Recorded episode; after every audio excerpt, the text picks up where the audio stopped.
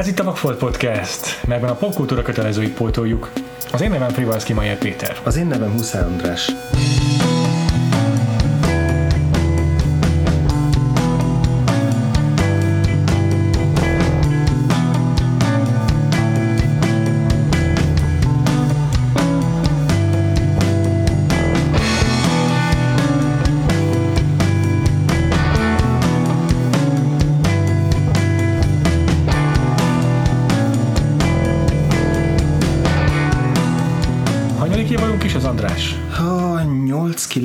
9? Kilencedik 9, évadunk ugye? Igen. Hát jó, egy évben persze kettő évadot szoktunk letolni, plusz nyaranta még a Vagfolt Versus. Igen. De azért a mi számításunk szerint ez a Ez a kilencedik 9. évadunk évad már. indítása, igen. beleléptünk ebbe. Igaz kis késésen, mert már két hete elkezdődött 2020, Mhm. uh-huh.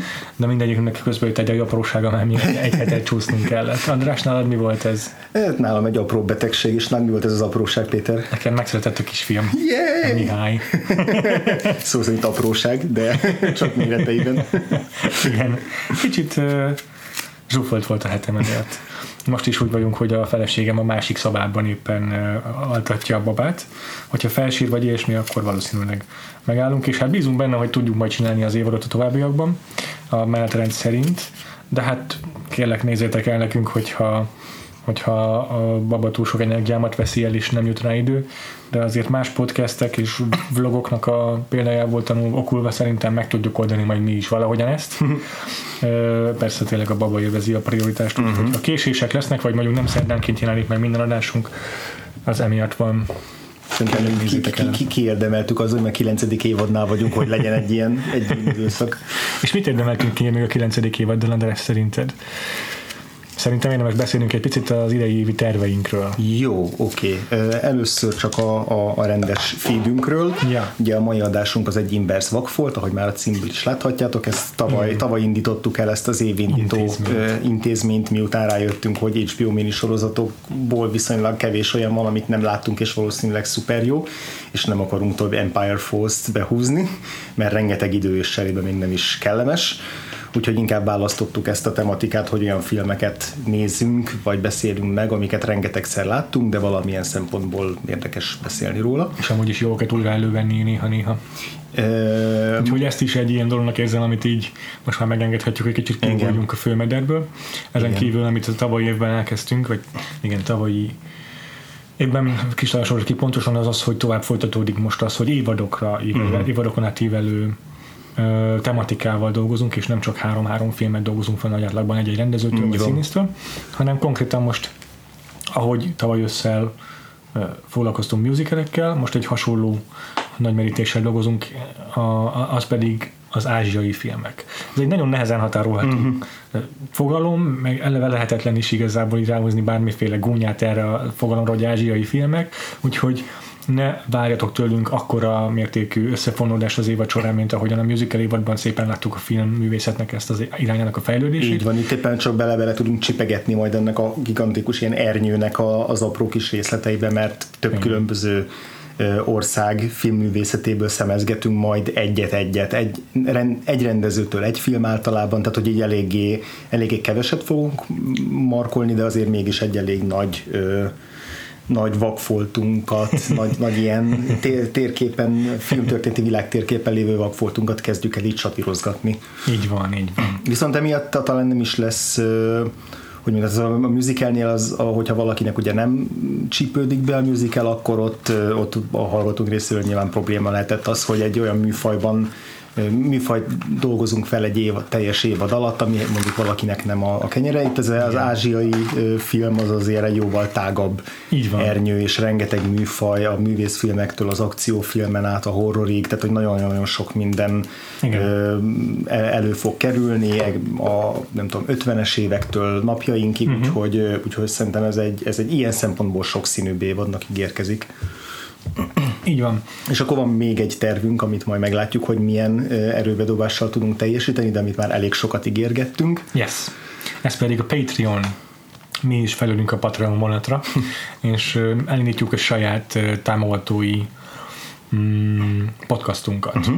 Ez azt jelenti, hogy minden, amit eddig hallhattatok a Vagfolt podcastban, az marad ugyanúgy, ahogy eddig is. Nem fogunk fizetősé tenni a, az archívumunkat, nem lesznek az adásaink sem mostantól csak pénzért elérhetőek. Amiről most eddig beszéltünk, adásokról, tervekről, az mind ugyanúgy ingyenesen elérhető lesz mindenki számára. Így van.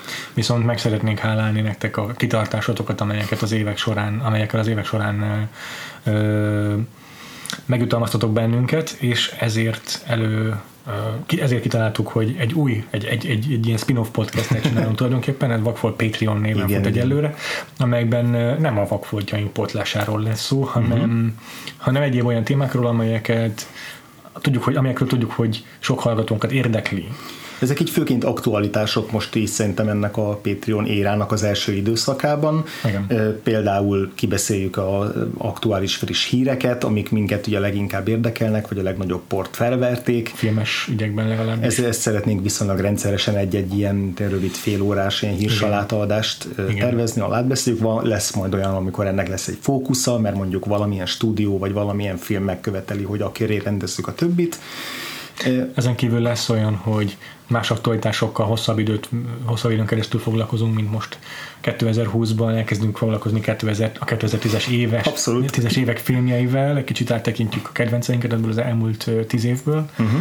Aztán a vészrészkeink. szezon is, azra is, arra Igen. is szentelünk epizódokat. Tehát Igen, lesznek van. ilyen típusú blokkjaink, hogy hírek, lesznek ilyenek, amikben valamilyen témát kivesézünk, Igen. aktualitást, és ezen kívül pedig a vészrészek, amelyeket ugye eddig a fő hírfolyamban, vagy fő podcast folyamban hát közöltünk le, ezek a, átkerülnek a, a Patreon Ez lesz igazából az egyetlen olyan, ami kikerül a rendes feedünkből. Ez is a, Úgyhogy ennyivel a... szegényebbnek úgymond, akik nem patronál, patronálóink. Így van.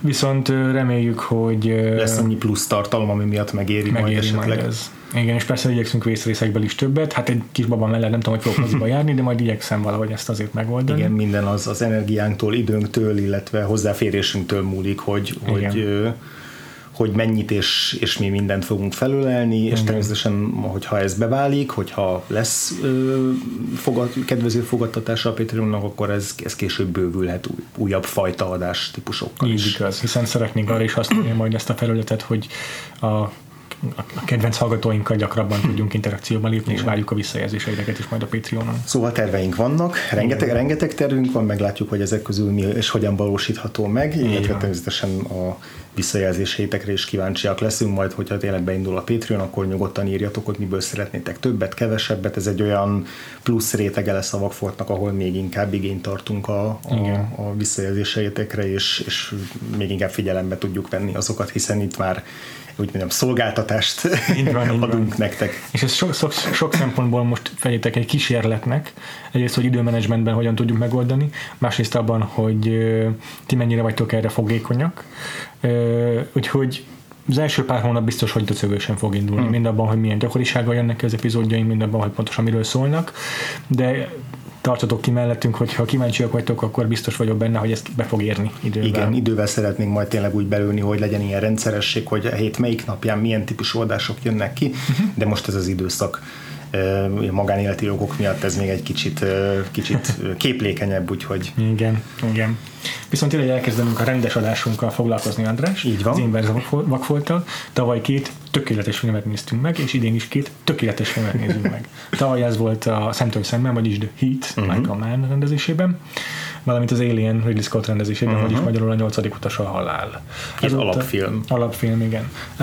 Ezúttal olyan filmeket választottunk, amelyek már korábban, de tényleg még az első évad környékén szóba kerültek, mint ilyen külön kiadások témái. Igen, voltak ilyen szavazások, ahol ezek a filmek ilyen második helyen végeztek körülbelül. Egy-két szavazattal nem arra, de nagyon-nagyon Igen, már akkor meg akartuk csinálni legalább egy részét ezeknek, csak Igen. aztán tolódott, tolódott, és most nyílt alkalmunk, hogy beszéljünk erről a két filmről. Az egyik a Herceg mennyasszonya, vagyis angolul The Princess Bride uh-huh. Rob Reiner rendezésében 1987-ből, és uh, valószínűleg az egyik legnagyszerűbb filmes évből, 1999-ből a Fight Club, vagyis a Harcosok klubja David Fincher rendezésében. Uh-huh. Először a, akkor persze a... Mind a két film, csak hogy na, megpróbáltam valami közös dolgot találni a két teljesen különböző film között, és a, ami, ami közös mind a kettőben, hogy regényadaptáció. Igen az egyik, a, ugye a Herceg mennyasszonya, azt William Goldman a saját regényét adaptálta. Igen. Mind a kettőben van narráció. Mind a kettőben van narráció. Megtörik kicsit a negyedik falat, úgymond. Mert igen, metal, igen, metal igen, játszik az ilyen elvárásokkal. Ja. Illetve, illetve a fogadtatásban is mind a kettő olyan, tehát klasszikusnak számít ma már, de a bemutatásakor nem aratott olyan azonnali bomba sikert, mint amennyire az alkotóik várták, és igazából a, a, a home video, tehát a DVD vagy VHS vagy TV vetítések és megjelenések kellettek ahhoz, hogy igazán megszilárduljanak, mint, mint hivatkozási alapok. Ezen kívül pedig szerintem mindenkettő tökéletes film, csak a maga nemében is. Nem lehet őket összehasonlítani sem struktúrában, sem történetmesélésben, de mégis érdekes, hogy mennyire ö, patika mérlegen kimért hm, aprólékosan megcsinált ö, piszok jól felépített filmek ezek. És mind a egy szőke szívtipról a főszereplője. És azt hiszem, hogy itt már elértünk arra a pontra, amikor nagyon izzadságszagúvá válnak a párhuzam, úgyhogy kezdünk el beszélni az első filmünkről, a Herceg menyasszonya, eredeti címén ugye a Hercegnő menyasszony, The Princess yeah, Bride, yeah, yeah. Ugye itt kicsit a magyar fordítás változhatott a, yeah. a hangsúlyokon. Yeah 1987-es film, ugye? Így van. 87-es film. És Akkor már túl volt Rob Reiner a Spinal Tap uh-huh. rendezésén, ami egy ilyen mockumentary, egy rockbandáról, és elég szenzációs, és megcsinálta már az I mellémet, és a Stand By Me-t a Will wheaton meg a Kiefer Sutherland-nel, Corey feldman nem tudom ki van még benne, 86-ban. Jerry O'Connell, Kiefer Sutherland. Jerry, Jerry O'Connell, igen, igen, igen, igen. Ez pedig egy újabb ilyen, tehát volt neki egy elég jó ilyen streakje. Elképesztő streakje volt. 90-es évek elejéig a Abszolút. Few Good Titanig bezárólag biztos, hogy gyakorlatilag nem tudunk rosszat mondani. Így van, gyakorlatilag volt hét filmje zsinórban, ezeket ki is írtam, mindegyik szenzációs film. Tehát, ugye a, Na, nézzük, ahogy említetted, a, az első filmje az a This is Spinal Tap, ugye előtte is színész volt, illetve tévében dolgozott íróként Igen. sorozatokban. Apukája Carl Reiner, egy kopasz komikus, azt hiszem már pár éve meghalt talán. Még mindig? Még mindig él. De Ocean's Elevenből is ismerheti a nagy közönség többek között. Igen, igen és, és igen, ő a legidősebb fiú, és 1984-ben a This is Spinal tap kezdte, ami így a mockumentary meg zenei témájú filmek egyik non plus ultrája, egy civilizációs yeah. vigyáték. Yeah. Egy évre rá, 1985-ben megcsinálta a Sure Thing-et, The Sure Thing, ez a tuti dolog, a John Cusack-kel, az egyik legviccesebb ilyen tini komédia a, ebből a, a John Hughes-os érából. Aha az egyik kedvencem, hogy 86-ban jött az I mellém, ugye az első Stephen King adaptálása, ja. Rob Reinernek, ami megint csak alapmű. Igen 87-ben jött a Princess Bride, uh-huh. erről még fogunk beszélni, uh-huh. hogy mennyire alapmű. Uh-huh. 1989-ben Ben Harry Met Sally, wow. ami a romantikus komédiák megalapítója, a modernkori romantikus komédiák megalapítója, és Billy Crystal, meg Ryan.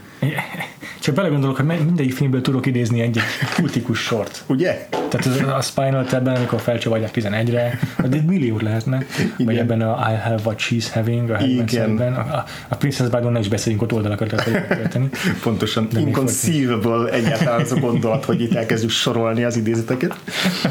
1990-ben jön a Tortúra, egy újabb Stephen King adaptáció. Vannak, akik kritizálják, hogy túlságosan finomította a könyvet, de szerintem egy kifejezetten jó elég, Stephen King adaptáció. Elég szolid. Kathy Bates, ha más nem. Igen, azt hiszem oscar is, mm-hmm. Sőt, nyert. meg is nyert, így igen, van. Igen. És aztán 1992 ennek a fantasztikus tricknek a vége, ez az A Few Good Men, egy becsületbeli ügy, Aaron Sorkin első filmforgatókönyve még az elnök emberei, meg minden előtt. Igen. Ugye ez, Tom Cruise ez, is ezzel az életette magát, hogy így ki tud elni egy, ha bár a franc ugye, ő már azért Dustin ő, ő már azért játszott, igen, akkor, már rendesen, igen. akkor már rendesen benne volt. De bebetonozta magát, mint a 90-es évek egyik, igen, egyik leading menje. De azért, azért úgy gondolom, hogy az egy komoly dolog, hogy helytált simán. Abszolút, abszolút. Szóval, hogyha csak ezt a 1, 2, 3, 4, ezt a 7 filmet nézzük, ez, ez szerintem párját ritkítja, aztán utána jött egy North című nagyon nagy bukás, amit én nem láttam, meg nem is annyira ismerek, a, a, kis Elijah Wooddal, ami egy nagy sztárszereposztásos nagy ö, dráma volt, azt csak láttam, hogy az nagyot bukott, és utána még jött a, a fú, The American President, a Michael Douglas-es ja, igen, elnökös igen, romantikus film, ami igazából az elnök emberének ja. egy ilyen előképe. Az is Sorkin volt, az is Sorkin. Nagyon meglátszik rajta, Igen, és az még, egy, az még egy jobb darab, és aztán igazából onnantól kezdve ő folyamatosan dolgozik, mostanáig is alkot, rendszeresen rendez filmeket, de igazából már ezek nem számottevőek, de, de ez, a, ez, a, ez, ez a szériája, ez fergeteges. Ja. Egyébként meg tök jó film az American President. Mhm, igen. A dialogusok szorkinosak, tökéletesen jó. Az egy nagyon jó kis film, igen, de azért akartam még kiemelni. Igen, igen. Nagyon-nagyon jók a Michael douglas -szal. Igen, igen. Na jó, visszatérve erre a filmre, igen. már beszéltünk az alkotójáról, de még a színészekről nem. Hát meg még, az Vagy mond. Még, még azért mindenképpen ki kell emelni az íróját a filmnek, oh. mert hogy említettük a nevét, de hát ez legalább annyira, sőt, még inkább William Goldman film, mint Rob Reiner film. William Goldman írta talán Butch Cassidy-t, mm-hmm. a Butch Cassidy és a Sundance könyv. Illetve a másik elnök emberei, ugye a, az All the President's Man, az is az ő nevéhez fűződik, meg még rengeteg-rengeteg film. Szóval már elismert forgatókönyvíró volt, amikor mm-hmm. megírta könyv formájában a Princess Bride-ot. Azt jó, korábban itt azt a 70-es évek elején. Oh, Igen, tehát ez kifejezetten hosszú időt el, és már akkor meg akarták filmesíteni, a Richard Lester került szóba, aki ugye a három testőr, klasszikus három testőr filmek rendezője, meg a Beatles film, a Hard Day's Night rendezője, és akkor ott, ott így valami kútba esett a fox akarták megcsinálni ezt a filmet, de az az, aki zöld utat, zöld utat adott volna, azt így kirúgták egy nappal azelőtt, hogy így aláírták volna a szerződést, és akkor így az évek alatt újra meg újra előkerült, és mindig valahol elakadt. Szóval ez a development még csak van kiút. Abszolút, és akkor több mint egy évtized kellett hozzá, hogy végül ugye a Rob Reinerrel közösen megvalósuljon, és Goldman maga írta át a forgatókönyvet ebből a, a, a regényéből, amit a gyerekeinek kezdett el írni igazából. Beszéljünk erről a könyvről még egy picit. Igen, a gyerekeinek kezdte el írni a Goldman, de eleve úgy írta meg, hogy ez egy zanzásított változata egy egy történelmi jellegű, egy történelmi dokumentumnak, egy, uh-huh. egy, egy, egy, egy mesének egy korábbi szerzőtől, és az a, az a keret történet, hogy William Goldman ezt felolvasta az apukája az eredetit, és ő imádta a történetet, és mindig el akarta mesélni a saját gyerekének is, és nem értette, miért nem tetszik neki, aztán millióra akart adni neki, hogy olvassa el, és a gyerek visszadobta, hogy ez nagyon unalmas, és akkor apukája beleolvasott, a William Gorman beleolvasott, és azt mondta, hogy ez tényleg borzasztó unalmas, úgyhogy átírom rövidítve fogyaszthatóbbra. Szóval ez a keret történet, hogy van egy nagyon hosszú sztori, egy ilyen ami fiktív sztorinak a, a aminek ez a igen. igen. és itt tényleg benne van a történetben csomó ilyen pont, ahol leírja, hogy itt most 72 oldalon keresztül öltöztetik a mennyasszonyt. az eredetiben. George R. R. Martin mind a 72 oldalt megírta. Igen, ez egy ilyen szatirikus uh, tongue-in-cheek film igazából, vagy könyveleve. Itt uh, magával ezzel a klasszikus uh, kalandfilmes uh, műfajjal is kacérkodik, ugye itt elég sok uh, tekintetben gúnytűz vele, de ugyanakkor meg egy tökéletesen működő kalandfilm. Abszolút. És a könyv maga is ilyen, hogy ezekkel a kiszólásokkal, meg ezekkel a meta utalásokkal és poénokkal egyetemben ez egy nagyon-nagyon szórakoztató történet. Igen, a William Goldman az egyik legszellemesebben író amerikai forgatókönyvíró, magyarul is megjelent a, az egyik forgatókönyvírásról szóló könyve, a, mit is gondoltam, valami ilyesmi a, a, a címe, azt mindenkinek csak ajánlani tudom, hogyha még be tudjátok valahonnan könyvtárból vagy valahol antikváriumból szerezni, az egy prima, iszonyatosan szórakoztató, uh-huh. kellően önironikus könyv, amiben pont a Princess Bride is sorra került, tehát ugye a későbbi filmjeiről uh-huh. mesél rengeteget, nagyon szórakoztatóan. Nagyon-nagyon jó. És akkor ebben a filmben a főbb szerepeket az alábbi színészek játszák. Hmm. Van a szerelmes párunk, a, a, a, a címszereplő Princess Bride az Robin Bright, uh-huh. akit később a, a tévénézők megismertek például House of Cards-ból, meg a, most a Wonder Woman-ben szerepelt, és mindig lélegzetelállítóan néz ki. Uh-huh. Ö, akkor az ő partnere, vagy szerelme a Wesley, aki, akit Carrie Alves játszik, meg aztán később, vagy előbb nem tudom, mikor voltak Fuszeklik fejedelme, de ha volt egy hasonló... kicsivel később volt, igen. Egy hasonló ilyen swashbuckling szerepe. Igen, illetve ő is egyike azon 80-as évekbeli ö, amerikai leading meneknek, akik aztán eltűntek, és a Stranger Things felmarkolta őket egy vendégszerep erejéig. Olyan, olyan Matthew Modine, ugye, volt még ilyen. Aztán ki van még itt? Inigo Montoya, mm. uh, Mandy Patinkin alakításában, aki most legutóbb a Homelandben volt hosszú-hosszú ideig, nem tudom, szerepel még, uh, valamint az, az ő két uh, cinkostársa, az Andre the Giant nevű Pankrátor által játszott Fezik, uh-huh. És az általunk a legelső epizódunk óta ismert Wallace Shawn, aki Vizinit játszott. A My Dinner with André című filmből, amiben nem ezzel az Andréval beszélget, hanem egy másikkal. Christopher Guest játsza a Rugen bárót. Ő ugye már a This is Spinal tap is az egyik főszereplő. Így van, és a való életben tudod, kinek a férje? A... Fú, emlékeztes. Jamie Lee Curtis. Hmm, szép. Ja, aztán van itt egy ilyen cameo jellegű mellékszerepben a Billy Crystal, uh-huh. Csupa izé alatt, maszk alatt. Hm?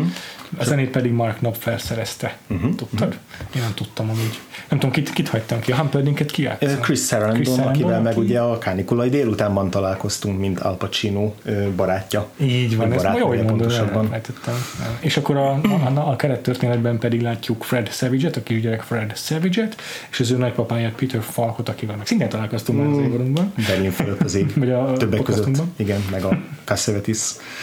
Igen. Úgyhogy csupa ismerős arcot üdvözölhetünk, úgy egyébként is. Így van. De nekem a legdurvább a Mandy Patinkin, mert hogy, mert hogy... Egy ilyen kis szörös kis mackó lett Igen, tehát hogy, hogy őt, ahogy így... Nagy papa és Inigo Montoya az Inigo Montoya, Igen. és így nagyon-nagyon sokáig nem raktam össze, hogy az a Mandy Patinkin, akit aztán később, mint én felnőttként már megismertem más szerepekből, meg egy híres musical színész, ja. meg egy, egyáltalán egy nagy, nagy legendás személyiség, sőt én a, a, a Chicago Hope-ban láttam őt rengeteget, ugye ez volt a vészhelyzetnek az ilyen ja. rivális kórház sorozata, és annak ő volt hát. egy jó pár évadon keresztül az egyik főszereplője, az Eda Markin mellett. Ő is ilyen, akkor, akkor is papa maci volt már? Igen, csak akkor nem volt nagy szakállat, de, de igen, akkor is tehát nem, nem, nem, nem, nem, nem egy Inigo Montoyás ah. kalandor alkat volt már akkor, úgyhogy egy nagy meglepetés volt, amikor egyszer valamikor megtudtam, hogy, a, hogy, hogy ez, ez a két ember egy és ugyanaz.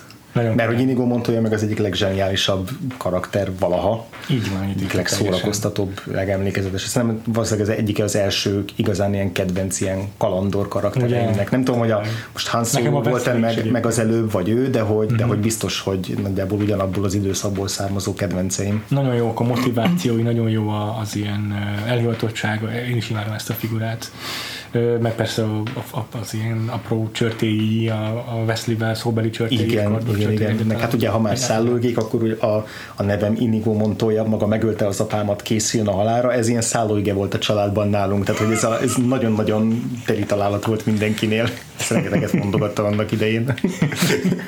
Bár én nem kerestem hatújú embert, akit lekaszabolhatnék. Amit olvastam még, hogy az eredeti 70-es évekbeli tervek, tervekben, amikor William Goldman elkezdte ezt a forgatókönyvet így házal, elkezdett vele házalni, akkor úgy pitchelte, hogy, hogy, hogy Arnold Schwarzenegger játsza majd a... Hmm. Uh, bocsánat, nem, pont, hogy Andre the Giant játsza a, a, a feziket, de a második választásra az Arnold Schwarzeneggerre esett. Uh, aki akkor még elég ismeretlen volt, és aztán a stúdiók meg őt favorizálták volna jobban, hát tegyük közül, de eddig nem elkészült a film, addigra már túlságosan sokat hm. kért a, ezért, a, a, sokat kért volna ezért a szerepet, és akkor így lett végül mégiscsak André the Giant, a William Goldman első választása fezik, és nagyon-nagyon jól jártunk ezzel. Igen. De egyébként szóba került a Karim Abdul-Jabbar, meg a. Lou Ferrigno a Hulk, a tévésorozatban a, a, nagy Hulkot játszó, hm. a, a, tehát nem, nem a Banner, hanem a Hulk és a Karim Abdul-Jabbar meg azt hiszem a Conanben játszott, vagy a Red Sonja-ban az Arnold schwarzenegger egy kosaras. És természetesen az Airplane-ben. Jaj, tényleg. Volt a másodpilóta. Tényleg. tényleg. André the Giant is egy ilyen ikonikus figura, meg egy nagyon-nagyon érdekes karakter az övé is, szerintem imádom, imádom ezért is a feziket is. Abszolút. Neked mi a legelső emléked ezzel a filmmel kapcsolatban? Mikor láttad? azt nem tudom, hogy mikor láttam, de hogy nagyon régen, mert hogy ez nekem egy nagyon alap, alapmű. alap, alapmű. Tehát, hogy ez az a fajta film, amit így mert nem emlékszem, hogy mikor láttam, de hogy amikor elkezdtem filmeket nézni, akkor én ezt már láttam. Tehát, hogy ez nekem ilyen nagyon-nagyon korai. És pont ezen gondolkoztam, amikor újra néztem, hogy ez egy azért fantasztikus film, és azért kortalan és időtálló, mert hogy mert hogy úgy figurázza ki a mese toposzokat, meg úgy játszik a, a kalandfilmmel, hogy nem akar ilyen nagyon dekonstru, aktív film lenni, meg nem akarja nagyon kicsavarni ezeket, és nem szórja tele mondjuk ilyen aktuális utalásokkal, mert rengeteg olyan yeah. film van már akkor is, meg, meg azóta is, ami úgy próbál így modernizálni mondjuk egy klasszikus meseműfajt, Disney, Pixar, nem tudom, rengeteg példát tudunk rá mondani, hogy rak bele egy csomó aktuális utalást, vagy akár a paródiák, Fuszeklik fejedelme is, szerintem tele valószínűleg tele van ilyen Persze. A- akkor aktuális utalásokkal, amik nagyon el tudnak évülni, és ebben semmi ilyesmi nincsen, ez tényleg egy mese, yeah. egy abszolút friss, eredeti kitalált mese, a abszolút klasszikus hőstípusokkal, csak mindegyik egy picit más, meg egy picit szellemesebben van megírva, és viszont ezáltal ez, ez nem múlik el ennek, hogy mondjam, a, az aktualitása pont emiatt. És, és iszonyatosan jól tudja ezeket a hangnemeket kezelni, hogy egyszerre vígjáték, egyszerre romantikus, egyszerre kalandos, akciós, Igen. tehát hogy így nagyon-nagyon sok műfajt ötvöz hogy igazából... Sokat dolgozik, igen, igen. igen, igen. Mert azért itt rengeteg ilyen ezzel is valamikor kínzás jelenetek vannak Igen. egy, egy, egy kastélynak az alaksorában, meg hasonlók is, és teljesen jól működnek ezek a dolgok. Meg az ilyen bizarr mellékkarakterek, mint ez a kínzó, mint ez a, a akit a, Akit a Billy Crystal játszik, a Miracle igen. Max. Ami gyakorlatilag egy ilyen, nem tudom, SNL sketch a film kellős Igen. közepén a házsajtos feleségével. Ja, ja, ja, igen, igen. aztán az egyetlen, ami ilyen nagyon érezhetően kilóg ilyen szempontból, de hogy a- egyébként is annyira epizódikus a felépítés ennek a filmnek, Igen, hiába van egy nagyobb átívelő sztori, hogy, hogy nem zavaró. Csak, csak ilyen epizódokra emlékeztem belőle sokáig. Ezt tudom, hogy tévében láttam, valószínűleg éppen nyaraltunk a saját uh, tekünkön, Aha. és tévében ment, és így azonnal láncolt a tévére, amikor láttam, hogy a karjainál fogva puszta kézzel húzza fel magát Wesley a, vizére, a sziklára, és utána meg simán átveri a vízinit a, a, a méreggel, uh-huh. és ez, ez a kettő az itt tényleg beleimulott az emlékezetemben. Nagyon, igen. És egy, egyébként a film első fél órája sokkal élénkebben élt bennem, mint ami utána Aha. jött. Most így néztem is, hogy már, már eljutottunk idáig, Igen. akkor mi jön most ezután? Nekem is ugyanez volt az érzésem, pedig azért most pár, pár, év alatt többször is megnéztem. Igen. Az IMDb-nek a 237. legjobb film, szerintem megvannak a szám, naplai, napjai számával a top listán, nagyon sajnálom, mert tényleg tökéletesnek tartom, meg nagyon időtállónak, de tudjuk, hogy a recency bias egy csomó mindent kigolyóz arra a listáról, mm. aztán ki tudja idővel majd vissza húzza el magát. Ö, minden esetre az egy nagyon érdekes dolog szerintem ezzel a filmmel kapcsolatban, hogy 87-ben készült, amikor már azért a stúdiók így, így már berendezkedtek a franchise alapú működésre, ami ennek készült folytatása, Aliens vagy Terminator. Persze a Terminator 2 messze van még, de azért szerintem a potenciált akkor is láttam már benne a stúdió, és ennek nem készült folytatása. Ez egy önálló mű is, úgy is marad, és sokan, tehát az alkotók közül, akik jelenleg azért máig úgy gondolják, hogy minek, minek, minek zargatni valamit, ami tökéletes, ez nem akarja senki se remake hmm. Ennek ellenére persze azért ezek egy elő előkerülnek ezek a dolgok.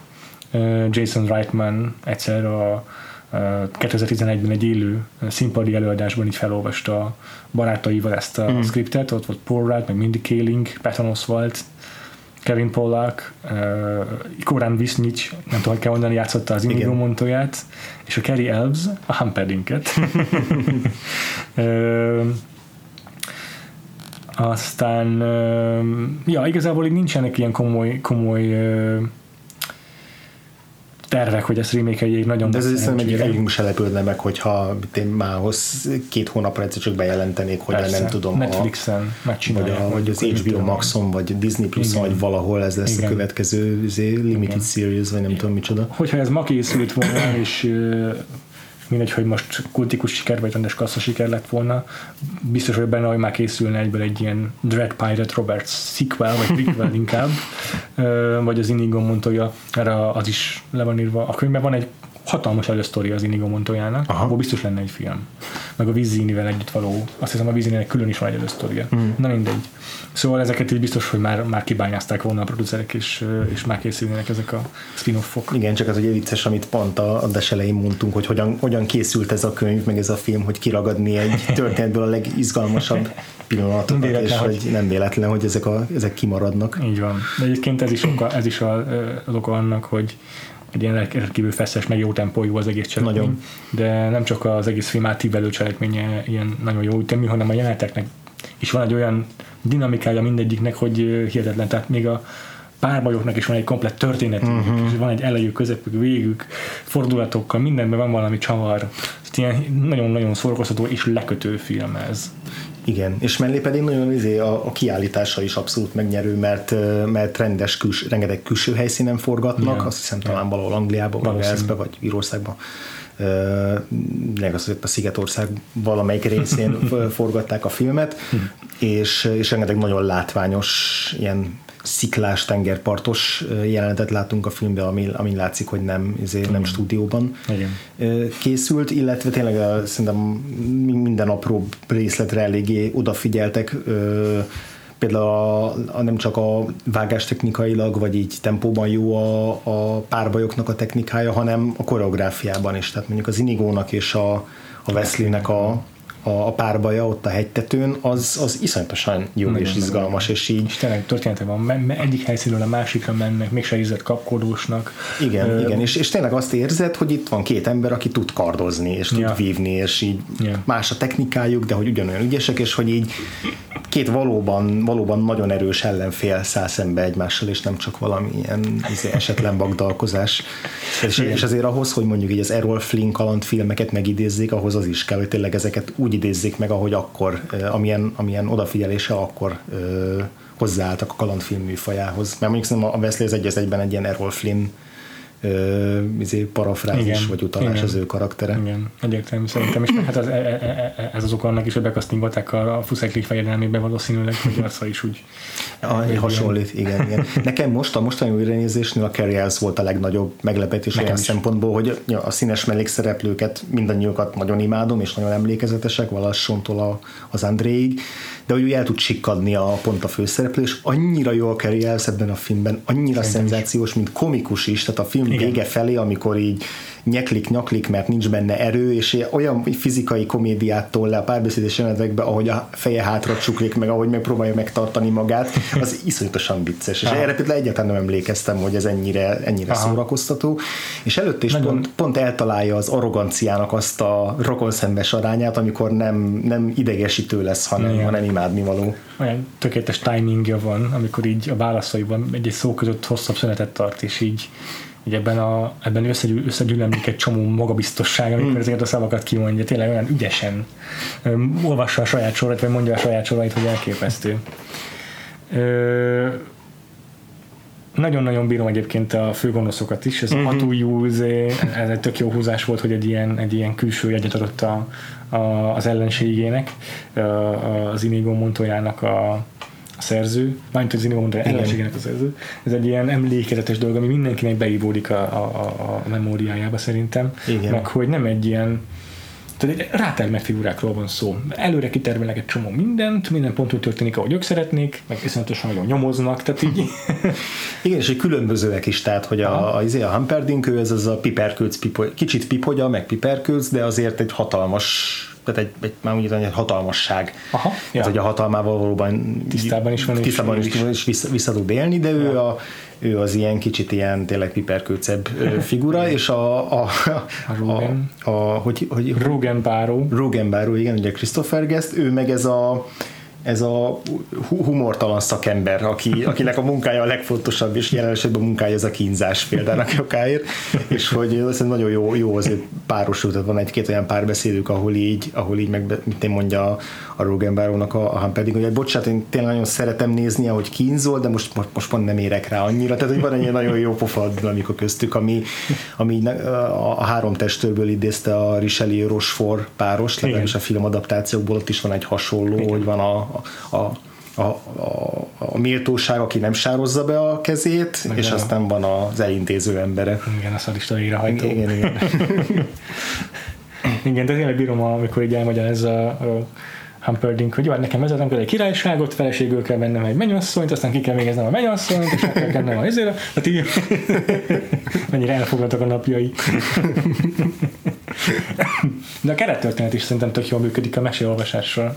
Tehát ugye tényleg ez a film szándékosan játszik a saját műfaj elemeivel, de, és, ez, és ez nagyon sokszor a filmen belül is megtörténik, de azért a legtöbbször pont az van, hogy a Fred Savage gyerek karaktere hívja fel a figyelmet ezekre a klisékre, és kéri számon a papáján, hogy milyen mese már, de pont attól, hogy gyönyörű és őszinte az egész, hogy a végére a gyerek megszereti ezeket. És odáig lesz érte, igen. Igen, igen, Csókolódós jelentekért is. Meg.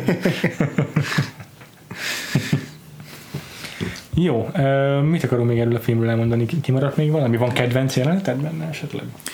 Ö, régen, hát ugye kedvenc karakterem az egyetem az Inigo Montoya, az, meg az ő, ő leszámolása a film végén az abszolút katartikus, meg Abszolút. abszolút, Nagyon megért, kiérdemelt és izgalmas és jól meg van csinálva. Igen. Ö, a másik nagyon emlékezetes jelenet az mindig is a, a Wallace Shawn-nak a, a, ugye a, a Vizzini-nek a, a nagy párbaja a, a az most talán most annyira nem volt ö, lehengerlő, mint amennyire emlékeztem rá, egy picit néha irritált a Wallace Shawn, de egyébként nagyon-nagyon szeretem, és nagyon szórakoztató figura, meg ebbe a filmbe is, meg, meg ugye egyáltalán mindig nagyon örülök neki, hogyha megjött.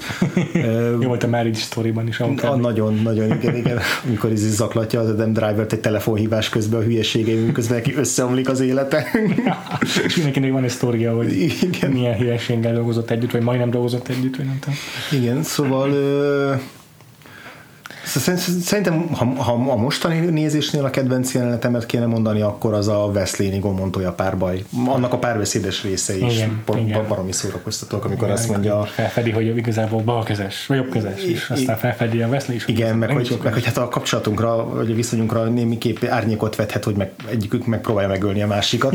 Igen, nagyon jó önnel beszélgetni, sajnálom, hogy meg kell ölni. Igen. Mire azt válaszolja ezt, hogy önnel is nagyon jó beszélgetni, sajnálom, hogy meg kell hallnom. Igen. És be mondjuk nem konkrét jelenet, de amikor ketten maradnak a Wesley és a, ugye a Boglárka, a magyar fordításban ja. a, a, a főszereplő, Buttercup. Buttercup. Van egy időszak a film közepén, amikor együtt így menekülnek egy erdőn át, meg ilyen kalandóba keverednek, akkor az ő párbeszédek is nagyon viccesek. Igen. Beszéljünk még picit azért a Princess Bride-ról, mert Robin Wright szerintem alulértékelt karakter a filmnek. Igen egyrészt nagyon gyorsan és ügyesen építi fel a románcokat ez a, uh-huh. ez a film, tehát szinte párbeszéd nélkül, csak jól kivitelezett megvilágításra, meg beállításokkal érezteti azt, hogy itt bimbózik egy kis románc Wesley és Buttercup között. Aztán később, mikor visszatér egy hosszabb távolít utána képernyőre Robin Wright, akkor pont a Wesley-vel való ércelődése, mikor még nem tudja, hogy ő a Wesley, hanem azt hiszi, hogy a Dread Pirate Roberts, nem tudom, a magyar fordításban milyen, milyen, milyen ja, Roberts kalóz, igen. Az is tényleg szenzációs, és töké, tökéles nyelvű, tehát egy ilyen Leia, Leia, Leia hercegnőhöz hasonlítható karakter sikerült szerintem összehozni a William Gormannek, úgyhogy a könyv az valószínűleg régebbi, mint a Leia karaktere amúgy. De tényleg nagyon fontos az is, hogy ő szintén helyt tudjon állni ebben a történetben is, ne csak a megmentendő In distress legyen. Igen, igen.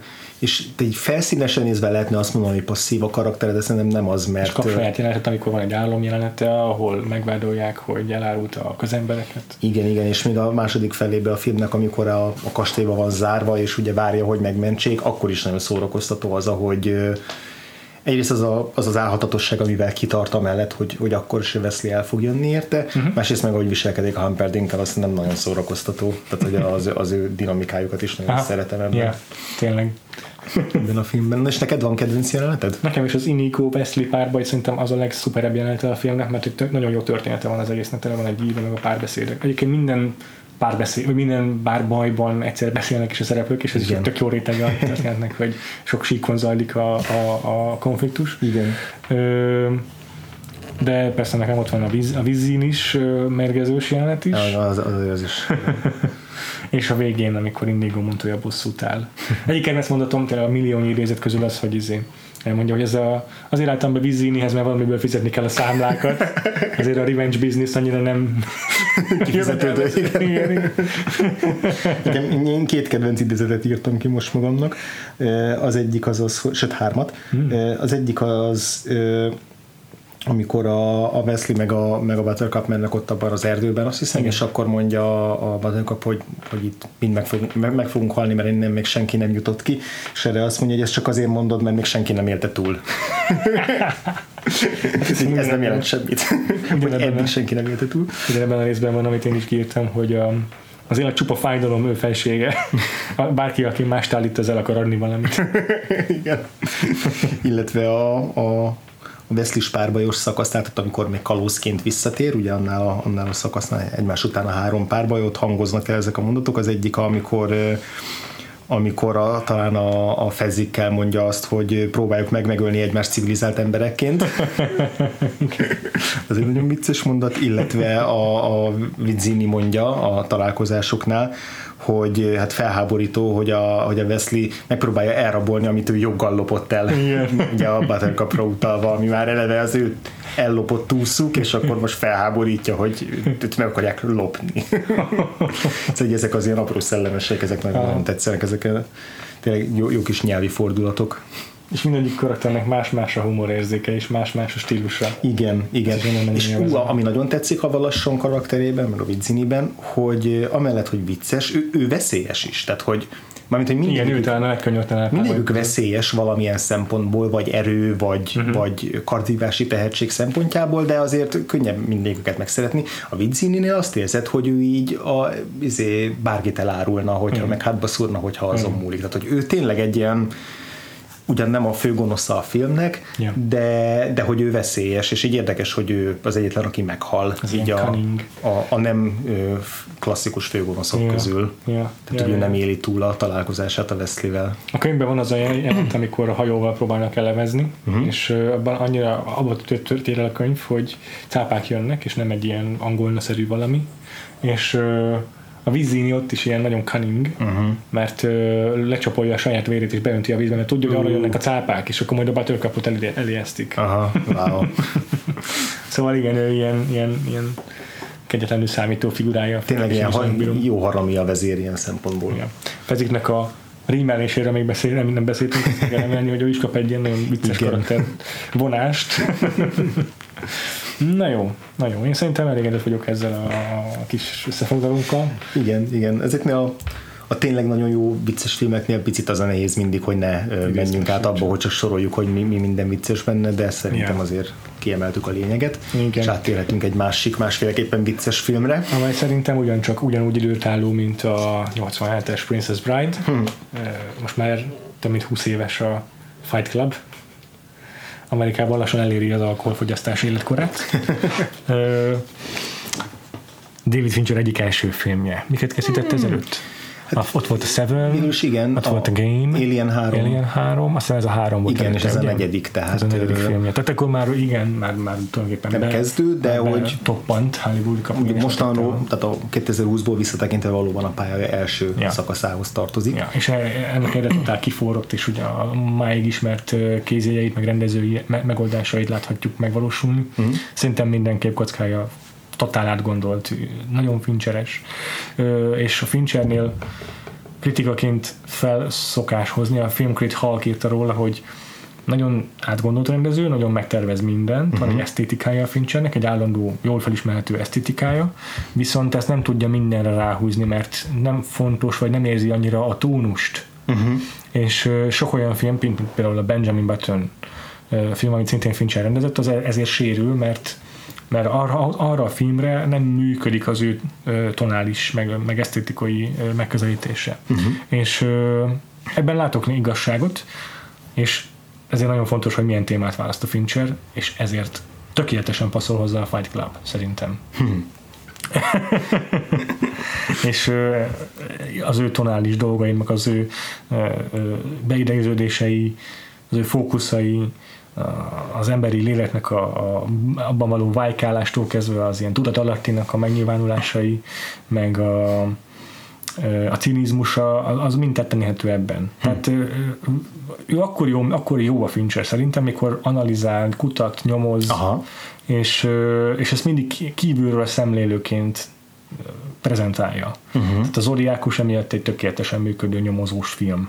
A Gun Girl, amiben szintén apránként adagolja a részleteket, és minden, fő, minden főszereplő antipatikus, az tökéletes David Fincher film. Uh-huh, uh-huh. A Mindhunterben az a csodálatos, hogy, hogy, hogy hogyan boncolgatja az emberi elmének a legsötétebb bugyrait. Csak ott még, még szimpatikusak is a főszereplők. És a, a Sevenről nem is beszélve, ami szintén egy sorozatgyilkosos film, aztán a The Game, abban meg a, a, ez a voyeurizmus, meg a megfigyelés és a, a paranoia jelenik meg, ami szintén tökre passzol a Finchernek a távolságtartóbb, idegebb stílusához, meg képi világához. És a Fight Clubnál azért működik, mert mert ugye analizálja saját magát a karakter folyamatosan, a narrátor. És egy ilyen analitikus filmet látunk itt, amelyben a, a képi megoldásokkal, meg ezekkel a képi eszközökkel a, a kommunikálja a néző felé egy csomószor, amit aztán később értesz meg ugye az, hogy Tyler Durden és a narrátor az ugyanaz a személy. Spoiler. Ezeket a Fincher ugye ügyesen, ügyesen építi bele a képi Ja, megoldásaiba. igen. Igen, Tehát ugye igen. itt egy könyvet dolgoz fel, a Chuck Palahniuknak a regényét, és tök más, hogy kell ezt megoldania, mint egy könyvben leírja egyszer. Ahol az elbeszélővel lehet játszani, hogy ugye az Igen. elbeszélő az mit és hogy mit árul el. És ezeket tök, tök, tök ügyesen kezeli a, a Fincher. Alig, alig van változtatás a könyv meg a film között, szerintem főleg javára, uh-huh. de szinte semmit nem húz ki a történetből, nincsen rövidítve vagy zanzásítva egy szakasz sem.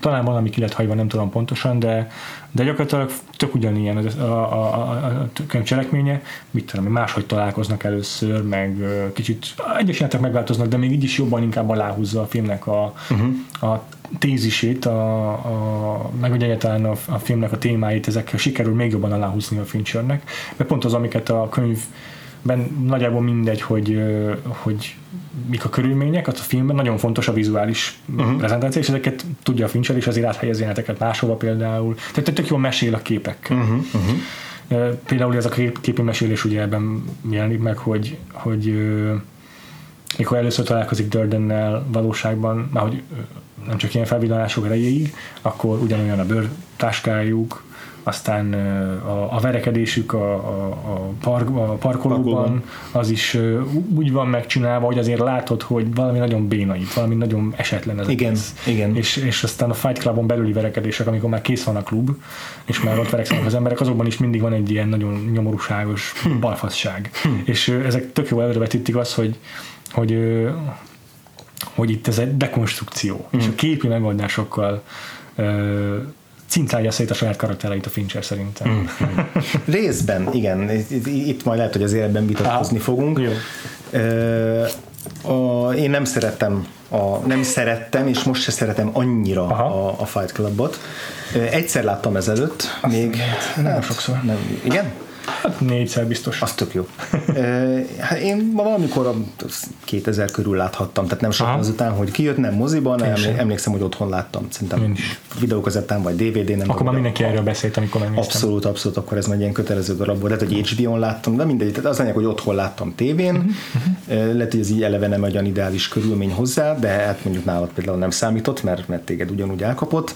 Uh-huh. Nekem akkor nagyon nagy csalódás volt, és, és egyszerűen, tehát, hogy így, így nem éreztem magamhoz semmilyen szinten közel ezt a filmet. Tehát, hogy így nem az, hogy utáltam, vagy nem az, hogy, hogy, hogy, hogy idegesített, hanem, hanem így nem tartom semmilyen kapcsolódási pontot vele, az, hogy így miért, miért legyen érdekes ez a történet. Tehát vagy se maga a nagy fordulat, se a karakterek, Aha. se az, az egész világ, amit ábrázolt, ez valahogy nekem egy ilyen túlságosan rideg az egész film, egy ledobott? Még csak nem is, egyébként még csak nem is mondanám annyira ridegnek, mert hogy szerintem azért ez Finchernek azok közé a filmjei közé tartozik, ami egy nagyon kinetikus és nagyon ilyen adrenalintól fűtött, ilyen, ilyen intenzív film. Lehet, hogy a megközelítése az valóban idegebb, meg egy ilyen klinikaibb, de, de ugyanakkor, tehát hogy ez olyan szempontból hasonlított például a nagy menőkhöz, hogy hasonlóan ilyen nagyon nagyon sodró lendületű. Hmm nagyon ö, feltörekvés és bukás történet végül is, ez igaz? Igen, igen, igen, és hogy érzek benne egy ilyen, nem akarom azt a szót használni, hogy mocsó, mert nem teljesen feleltethető meg annak, amire gondolok, de hogy... Maszkulin a film. Igen, tehát hogy... Csak toxikusan maszkulin. Persze, ez, ez, ez abszolút. Igen, erről majd nyilván beszélünk, majd lehet, hogy mindjárt, igen. hogy, hogy milyen kritikák övezték a filmet, és hogy mi igaz belőle, meg mi nem. De hogy, szóval lényeg az, hogy, ne, hogy, hogy annak idején ez nekem egy ilyen megnéztem rendben, oké, okay, de hogy nem, nem, fog, nem, nem tartozik a kedvenceim közé. Mm-hmm. Nem volt ilyen óriási hatással rád a finálé a Pixies dallal? Nem, nem, nem. Sőt, én ott a végére azt emlékszem, hogy ez nekem ilyen nem, nem, nem zavaros volt, de hogy addigra úgy végképp, végképp nem, nem éreztem magam investálva abba, hogy éreztem, hogy valami grandiózus, meg valami nagyon fura ez az egész, és az valamennyire pozitívumként csapódott le talán már akkor is, hogy nagyon fura ennek a befejezés ennek a filmnek. Yeah de hogy inkább azt éreztem, hogy ez valami nagyon olyan kusza dolog, ami nekem így nem, nem, nem, nem csípődik be, és most néztem újra ö, először uh-huh. azóta, uh-huh. Uh-huh. és, és most, most azért pozitívabb élmény volt. Tehát például a, a rendezői megoldásokat, amiket te is éltettél, a, a forgatókönyvnek a felépítését, azt, ahogy játszik a, a, az elbeszélő megbízhatatlanságával vizuálisan, mindazt, amit az előbb tök jól elmondtál, ezt szerintem primán műveli a film, és nagyon, Feszén nagyon szórakoztató, amit csinál. Na, de hol de mondjad. Hadd had szedjen szét az érvelését. Nem, nekem egyébként az alapvető probléma az a film, hogy egy picit túl önelégültnek tartom. Tehát, hogy túlságosan így élvezi a, azt, hogy, hogy milyen okos hogy visszaadhatja az információkat, és é, meg, meg, a nézővel?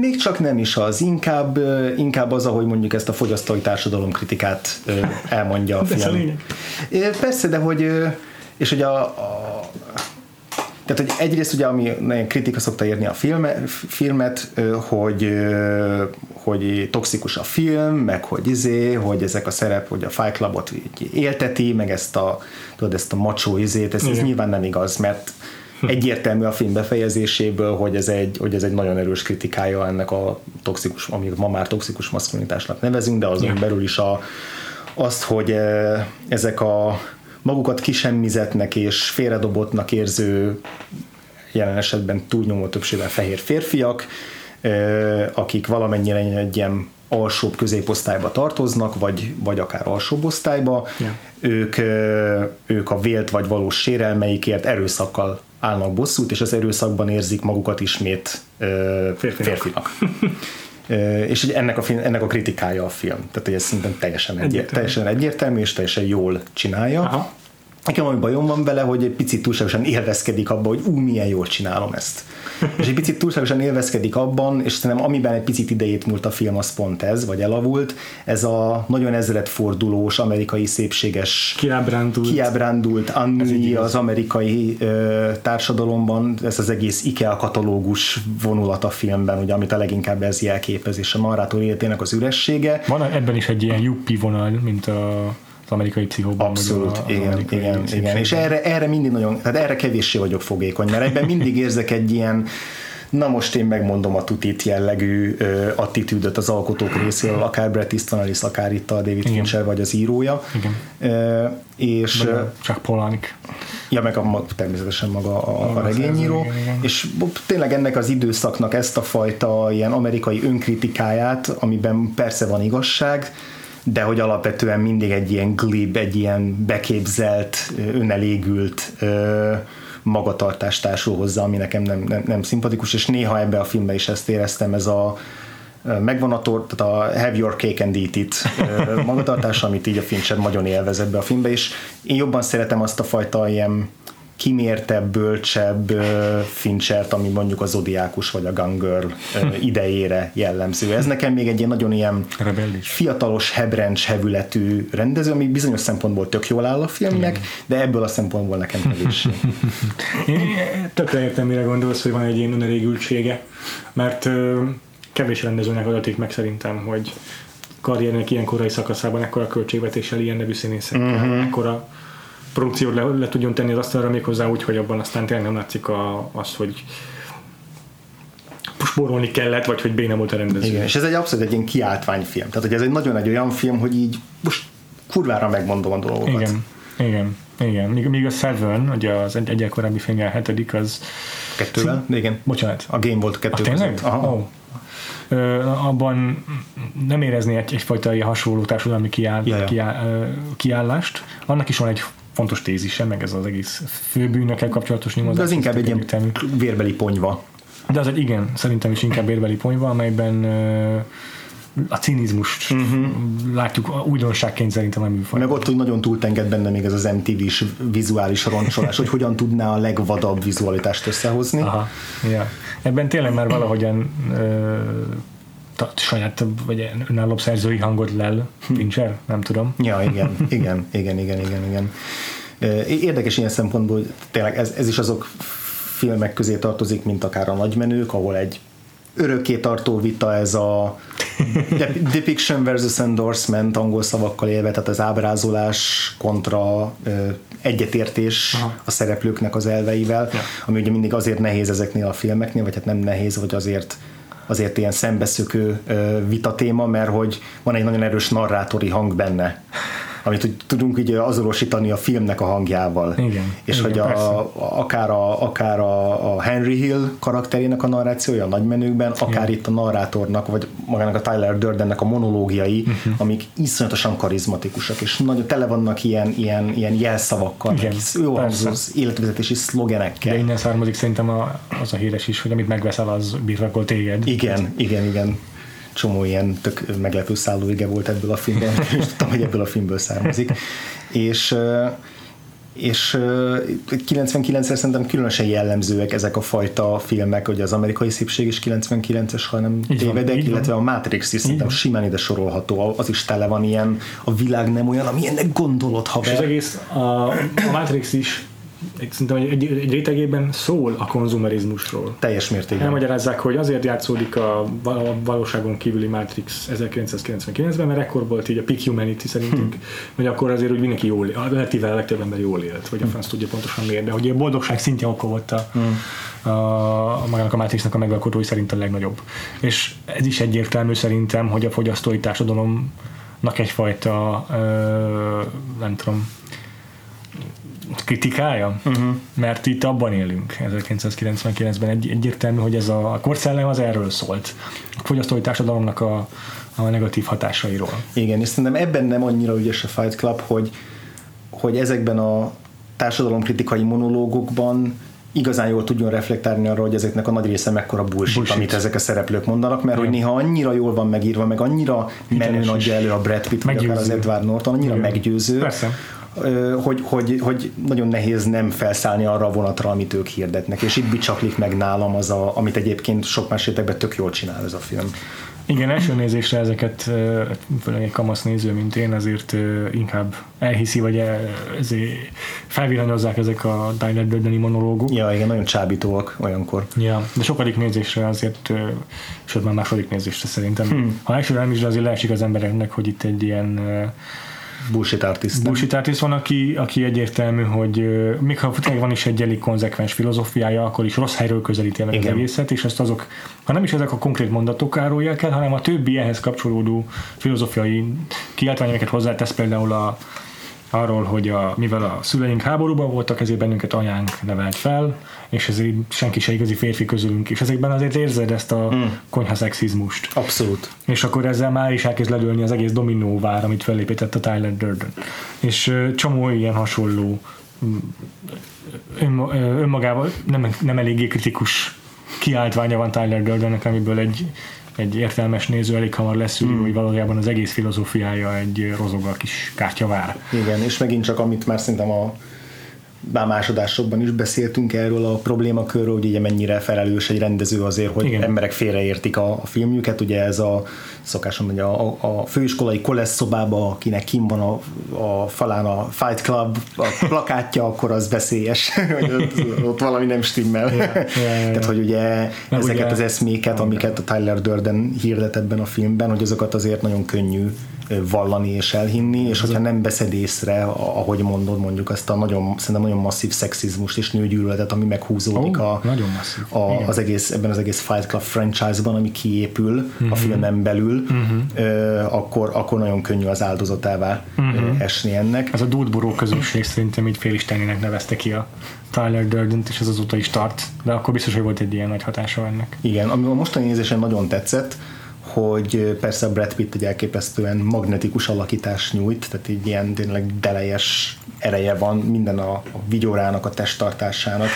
Egy, egy Sztár. igazi szekta vezér sztár ebben a filmben. Az, szerintem ezért, igen. És igen. ami most nagyon tetszett, és, és még, még, pozitívabbnak, még pozitívabbnak érzem, mint eddig, az pedig az Edward Norton alakítása. Mind ö, hangban, hiszen rengeteget halljuk narrálni egy ilyen monoton hangon, ami szerintem nagyon jól passzol ehhez a filmhez. Ja, szerintem is a könyvet is egyébként audio könyv formájában olvastam fel, és a szerző, vagy a felolvasó az tök hasonlóan olvastam. tök jó. Nagyon, jó. nagyon jól választották meg a David Fincher azt, hogy milyen hangnemben Ja. szólaljanak meg ezek a, ezek a narrációk. Ja. És ő maga is szerintem iszonyatosan jól játsza a, a narrátor karakterét, és nagyon jó, hogy ez egy pöcsfej. Igen. Tehát, hogy ő ugye a rokonszenves főszereplő, akivel azonosulunk, és ilyen nagyon árnyaltan, nagyon jól uh, hozza azt, hogy mekkora pöcsfej, és hogy egyre nagyobb pöcsfej lesz, és ezért a nagy fordulat sem olyan váratlan igazából, Aha. utólag belegondolva, mert hogy nincs sok különbség a, a, a Tyler Durden és a narrátor között, csak annyi, hogy a Tyler Durden az egy menőbb vágybeteljesítő változata, ahogy el is hangzik a filmben, annak, ahogy a narrátor ki, ki, lát, látni akarja magát kívülről. De van egy kedvenc mondatom, amikor azt mondja a filmben, már nem emlékszem melyik ponton, hogy I'm enlightened, hogy felvilágosultam, hogy most hirtelen ő már, ő már uh-huh. mindenben okosabb, és onnantól kezdve egy igazi tőzsgyökeres fej lesz. Hát ahol aztán egy olyan montázs alatt ö, van, ahol a munkahelyén mindenkivel faszfejként Ja, viselkedik, és mint van egy jelent, hogy jön le a lépcsőn, és megy föl egy nő a lépcsőn vele szembe, fog egy csomó oktát, és így neki megy, és a nő elejt mindent, ő meg így megy Tovább tovább. Aha. És hogy ez, ez té- tényleg ez a full szexista, full segfej magatartás, amivel így végre ő, ő érzi magát izé Janinak, hogy ő a menő csávó, meg ahogy a főnökével viselkedik, hogy ez, ez ebbe például szerintem tök jó a film, hogy ezek mennyire, mennyire ellenszembes figurává teszik, még hogyha ugyanúgy megvan benne ez a vágybeteljesítő, ilyen macsó vágybeteljesítő, himsoviniszta vágybeteljesítő vonulat. Én is ezt írtam fel magamnak, hogy könnyű úgy felfogni a Tyler Durden, hogy, hogy a klasszikus klisés, apakomplexusos figura, ugye mindenki látott már ilyen típusú figurát, Mhm. és akkor ezért tudunk vele azonosulni, mert mert apa nélkül nőtt fel, és akkor ezért látja az erőszakosságban, meg a verekedésben a, az, hogy bizonyítani tudja a fél saját férfiasságát. De valójában szerintem elég hamar eldől a filmben, hogy ez dekonstruálja Mm. a Fight Club, és azért ugyanaz a szindróma, mint a, a Wolf of Wall Streetnél, mikor a Jordan Belfortról ö, azt tűnik, úgy látjuk, hogy az élet császára, de közben pont arról szól a film, ja. pont arról szól, hogy ez mennyire káros. És ö, ilyenek, ami, a, a, akkor válik számomra egyértelművé ez a dekonstrukció, amikor a Project Mayhem-et így Igen. leteszik az Tehát asztalra, ak- akkor válik explicitté az, hogy hová tart ez az egész. igen, mert elkezdik a- így szörnek szólítani, egy félkatonai szervezeté válik. Uh-huh. Egész addig az anarchiát hirdette, az hirtelen egy ilyen struktúrált izé, hierarchiába szerveződő szervezet lesz, és csak, a, csak, csak úgy zeng, vagy izé csak úgy ö, ö, ö, csak úgy állítja az archi- a- a- anarchiát, és nem, nem valósítja Igen. meg. És, És, és minden az összes, szempontból fasizálódik. Igen, a és külsejükre gyakorlatilag ez a izé, skinhead, kopasz, fekete ruha, igen, megjelenik ugye a Jared Leto karaktere, akiben meg is testesül szerintem ez a, ez a Dude Bro rajongó, igen. Ö, igen, nagyon durva, hogy amikor valamelyik évben újra néztem, akkor nem ismertem fel, hogy ez a Jared Leto, és mondom, az ez a csávó egyszer el fog játszani a Jokert. Aztán láttam, hogy már megtört. Nekem meg volt ez a Jared Leto dolog akkor, és nem emlékszem honnan, mert szerintem akkor én még nem ismertem máshonnan Jared leto de emlékszem, hogy már ez már akkor is egy nagy szó volt, hogy ez az a film, amiben a Jared Leto gyönyörű arcát PP verik. Ja. Ez egy ilyen, nem tudom, marketing fogása, nem tudom, valami olyan, és hogy minden kritika kiemelt, hogy ez az a film, és ezért tudtam, hogy ki ez a Jared Leto, mert hogy ezért fontos. Ez jó. De ugye itt, itt, van, itt van a, tagok között a Holt McCallum is, aki most a Mindhunterben a Ja. ja. Fantasztikus tencsügynök, egyik, leg, egyik, sőt a legjobb alakítás szerintem a, a sorozatban, Igen. de ebben a filmben is nagyon jó, Aha. és, és ő is hozzájárul, hogy tök jól mutatják ezt a fasizálódást. Igen, igen, Van az igen. jelenet, ahol megint csak nagyon egyértelművé válik, hogy ez, a, ez, ez egy szektává vált ez az egész, meg egy erőszakszervezetté. Aha. Ö, ahol, a, ahol meghal a Meatloaf karaktere, ugye agyon lövik egy, egy akció során Ja. és, és az, ahogy a, a narrátornak a tiltakozása, egyrészt nagyon vicces, ahogy a narrátor szavait csak úgy tudják értelmezni, hogy ez beleilljen abba, vagy illeszkedjen a Tyler Durdennek a filozófiájába, Igen. mert hiszen ők ugye egy embernek látják ezt a kettőt. Ja. És, és hogy amikor azt mondja, hogy izé, his name is Robert Paulson, hogy nem csak egy random valaki, vagy egy szám, vagy egy izé, akit, Ja. Akit Ez nem is- nevezünk nevén. Ja, a Project Mayhem keretében az emberek elkezdik nem használni a nevüket, Igen. és ez olyan, mint a terrorizmusban, amikor feláldozhatóvá teszed magadat azáltal, hogy elveszíted a saját identitást. Így van. És amikor azt, tiltakozásról azt mondja a, a narrátor a, a, a Robert Paulsonnek a humánumára utalva, hogy de hát ez, ennek az embernek van egy neve, ez egy áldozat, ez mit valamit elvesztettünk, akkor ezt csak úgy tudja, tö, tudják a többiek értelmezni, hogy ú, igen, ez egy szlogen, és akkor ez egy tök más jelentést társítanak Yeah. hozzá, hogy ez egy Yeah. ugyanolyan agyatlan szlogen lesz, mint bármi más. Igen, még tudnék beszélni a fogyasztói társadalomról egy csomót, de nem szeretnék ezzel, mert ez már abszolút nem a filmhez kapcsolódó téma, de szerintem is hiányos abban a szempontból a film, hogy nem állít semmit a Tyler Durdennek a kiáltványaival szembe, Ja. legfeljebb csak egyszerűen dekonstruálja azt, és ö, eg- egyenlőséget tesz az ő ö, apakomplexusa és hipermaszkulinitása, meg a szexizmusa el, és a fogyasztói társadalom kritikája közé, abban az értelemben, hogy, hogy ha látod, hogy ebben hol a probléma, akkor látnod kell a filozófiában Hmm. is a problémát. De tényleg nem válaszolt arra a kérdésre, hogy ez miért egy rossz filozófia igazából. Hmm. Ö, ettől függetlenül szerinted kiállta az időpróbáját a film? Jobban, mint, mint több hasonló témákat feszegető akkori film. Most nem persze könnyű lenne az amerikai szépséget ide citálni, Az könnyű lenne, igen. de, de de hogyha csak a, ha nem csak ezt a könnyű áldozatot, vagy párhuzamot, ez most gondolkozok, hogy mivel tudnám még összehasonlítani. Amerikai pszichó. Amerikai pszichó, igen. Szerintem. Szerintem, szerintem az is egyébként jó, a, a film legalábbis uh-huh. kiállta az időpróbáját. Uh-huh.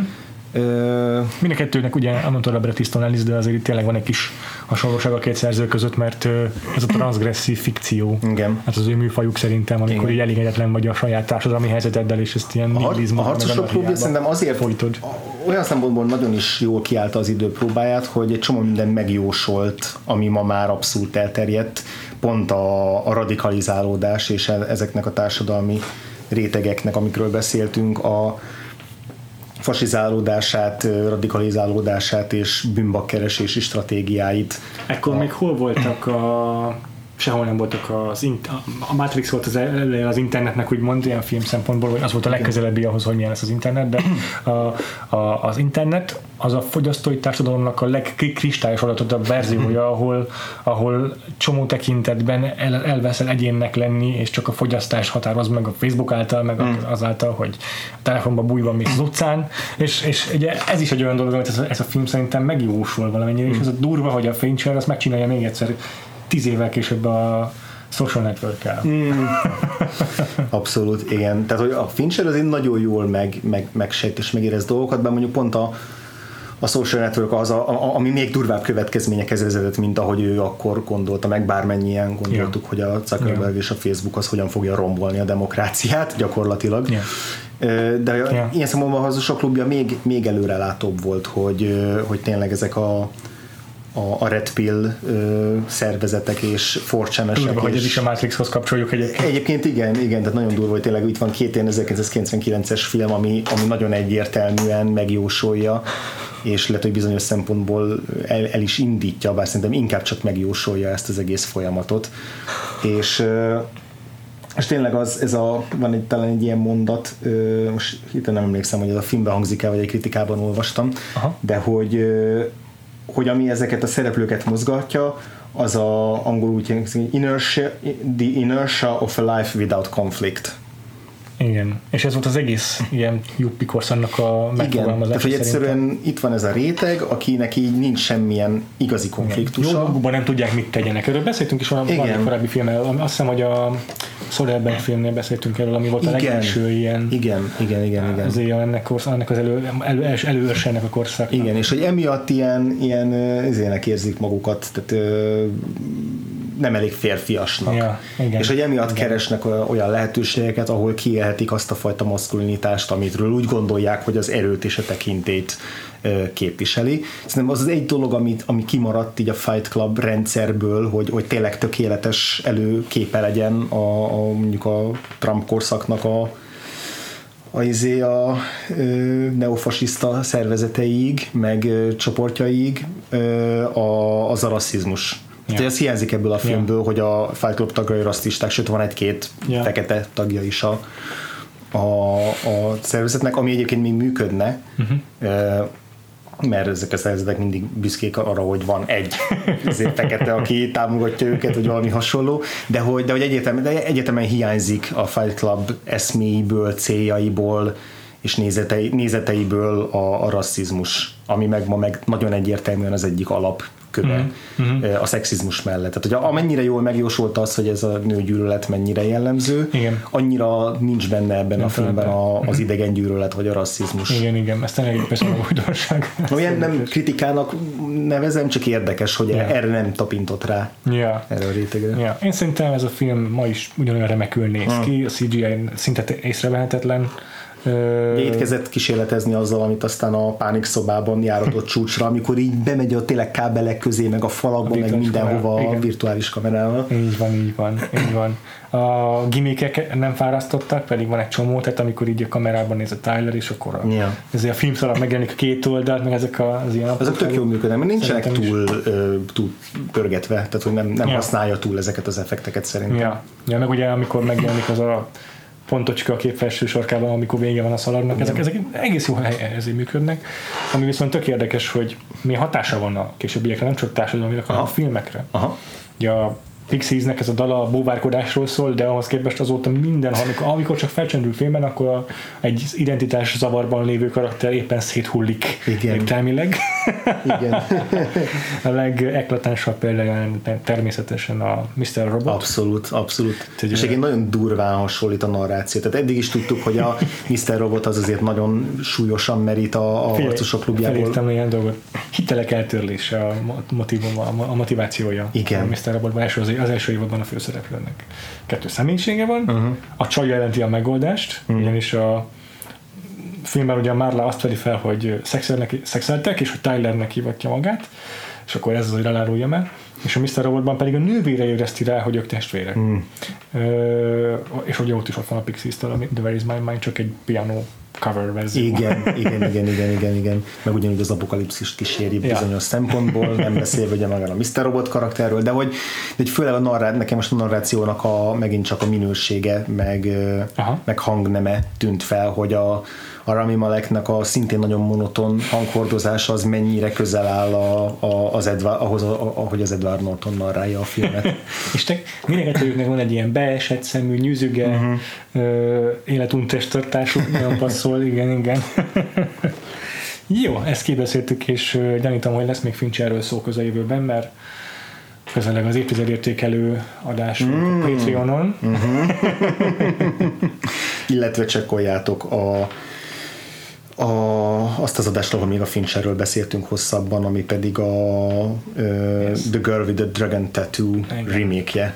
Igen, Cyclo volt a vendégünk. Hogy tényleg minden egyes Fincher filmet megemlítsünk már ebben a, ebben a mai adásunkban. Tényleg? Nem maradt ki valami? Basszus. Szerintem nem, nem, nem, talán nem. Szép. Jó van.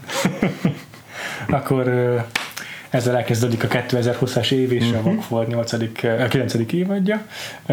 Az előző adás elején már elmondtuk, hogy ö, mi várható tőlünk a jövőben. A következő adásunk témája itt a Vagfoldban. Ha minden jól megy, akkor egy hét múlva Tokyo Story, uh-huh. Tokiói történet ö, Japánból. Uh-huh. És, ö, Japánnal kezdjük. Japánnal kezdjük ezzel az évadot, és aztán országról országra haladunk, nagyjából bejárva uh-huh. Ázsia jelentős részét. Igen. Ö, Ezen kívül a Patreonon, ahogy már belengedtem, a 2010-es évek legjobb filmjeivel fogunk foglalkozni. Beszéltünk arról, hogy lesznek oszkáros adásaink, ö, úgyhogy ezeket várhatjátok tőlünk a közeljövőben. És azon kívül pedig András, téged hol tálnak meg a hallgatóink addig is? Megtaláltok a Gains aláhúzás név alatt a Twitteren, elsősorban téged, Péter, Freevo név alatt a Twitteren kettő elvel írom. illetve van a Vagfolt Podcastnek is Twittere, meg Facebookja, meg honlapja, és elsősorban a Twitteren, meg a Facebookon minden tud, fontos tudnivalót, minden esetleges változást azt jelezni fogunk. Lehet, hogy most így nem rakjuk ki előre mondjuk letterboxd a teljes évadunk ö, listáját, mert most tényleg annyi minden módosulhat, Ja. de mindent jelezni fogunk időben. Igen. Ö, Akkor találkozunk remélhetőleg egy hét múlva, a támogatóinkkal talán még hamarabb is, mert látjuk, hogy sikerül elindítani a dolgot, de akkor jövő héten legkésőbb. Addig is. Sziasztok! Sziasztok!